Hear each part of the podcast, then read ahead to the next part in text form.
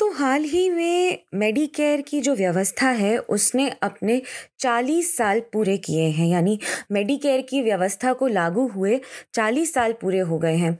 लेकिन कई ऐसी समस्याएँ सामने आ रही हैं, जो जनरल फिजिशियंस हैं, उनके परामर्श शुल्क, उनकी अपॉइंटमेंट फ़ीस लगातार बढ़ती जा रही है। और इसलिए कई लोग अपने जीपी के पास जाना टाल रहे हैं।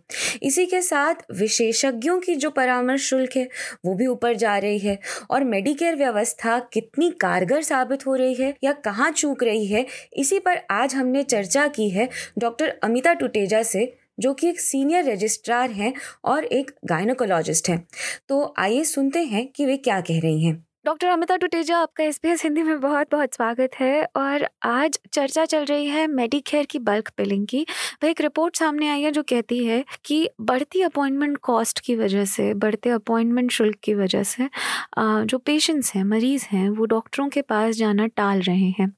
तो डॉक्टर टुटेजा, आप एक स्पेशलिस्ट हैं गायनोकोलॉजिस्ट हैं, आप किस तरह से देखती हैं इस समस्या को और क्या कारण है इस समस्या के? मैं पहले तो आपसे यही बोलूँगी कि ये बहुत ही ज़रूरी मुद्दा है और एस बी एस हिंदी का धन्यवाद है इस ज़रूरी मुद्दे को उठाने के लिए। मैं इस रिपोर्ट से पूरी पूरी तरह सहमत हूँ।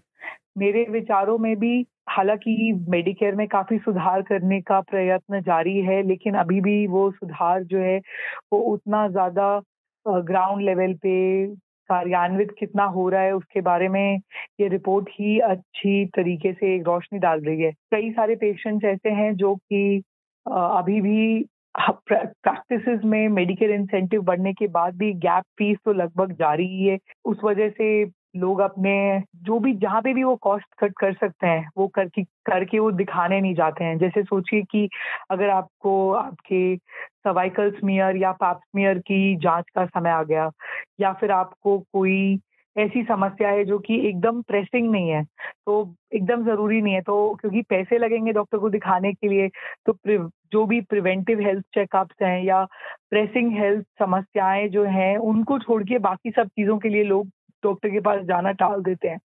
उसके बाद जब वो वैसे ही टाल देते तो कुछ देरी तो वहीं हो गई।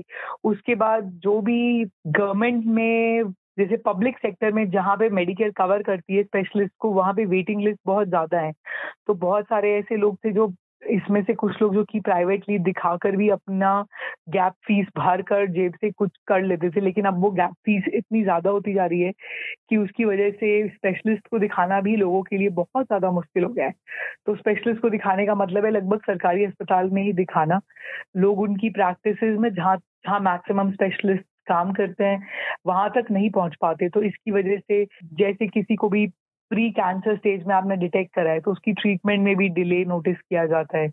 और कुछ एक ऐसे शुरुआती साइंस होते हैं जैसे हमें लगे कि ये हम जल्दी चेकअप हो जाए तो जल्दी ट्रीटमेंट हो जाए तो उसमें इतनी देर हो जाती है कि लोग उसकी वजह से इतना सफ़र करते हैं तो जिसकी वजह से उनका आप सोचिए कि काम पे जाना कम हो जाता है छुट्टी ले रहे हैं क्योंकि तबीयत खराब है लेकिन डॉक्टर को दिखाने के जाने के लिए पैसे नहीं है जी, तो डॉक्टर टुटेजा इसके जो लॉन्ग टर्म इफ़ेक्ट्स हम कह सकते हैं, वो कितने ख़राब हैं दोनों के लिए, डॉक्टर्स के लिए भी और पेशेंट्स के लिए भी?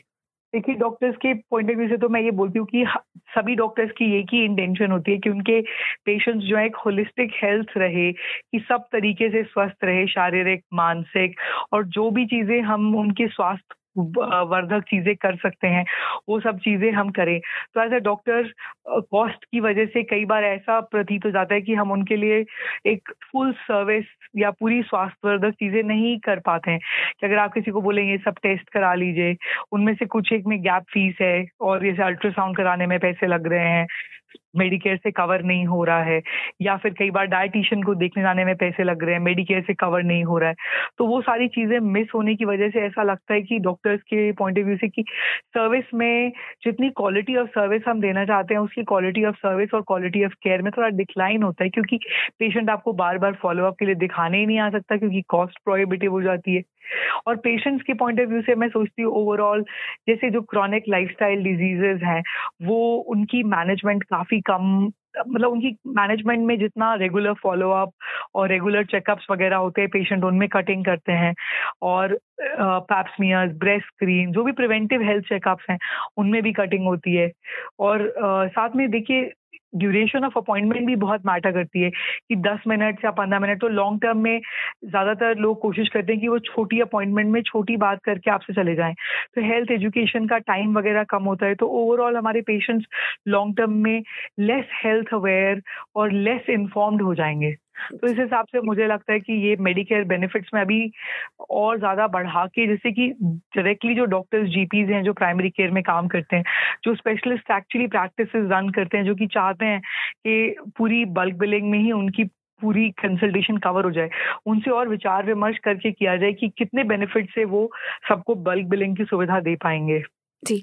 डॉक्टर टुटेजा, आपने इतना टाइम निकाला हमारे लिए, उसके लिए बहुत शुक्रिया। धन्यवाद विशाली। मैं सोच तो यही उम्मीद करती हूँ कि जितने भी लोग आज हमें सुन रहे हो वो जो भी हेल्थ इश्यूज़ टाल रहे हो या जिनके भी पैप्समियर्स और ब्रेस्ट स्क्रीन ड्यू हो वो सभी के सभी अपने जीपी से जल्द से जल्द अपॉइंटमेंट मेक करें और जल्द से जल्द अपना चेकअप ज़रूर कराएँ। और कैंसर के तो कई ऐसे वो भी है ना टेस्ट जो कि सरकार आपको एक्चुअली मुहैया कराती है तो वो भी एक चीज़ है जो देखी जा सकती है खासकर वुमेन सेंट्रिक इश्यूज़ में। बिल्कुल, बिल्कुल आपकी बात ठीक है कि पैप्समियर का काफ़ी पोर्शन जैसे गवर्नमेंट कवर करती है बट क्योंकि आजकल मैक्सिमम जीपीस गवर्नमेंट कवर करने के बावजूद भी जो बाकी प्रैक्टिस रनिंग की कॉस्ट है वो कवर नहीं कर पाते गवर्नमेंट फंडिंग मनी से। तो उनके बेसिस पे लोग ये जो फ्री सुविधा है जिसमें कुछ पोर्शन गवर्नमेंट से कवर्ड है वो भी मिस हो जाती है या डिले हो जाती है मिस नहीं होती तो। जी जी जी। बहुत शुक्रिया डॉक्टर टुटेजा और हमारी उम्मीद भी यही है कि श्रोता आपकी बात सुनेंगे और मानेंगे। कि परामर्श शुल्क के चलते अपने स्वास्थ्य को दरकिनार ना करें। धन्यवाद।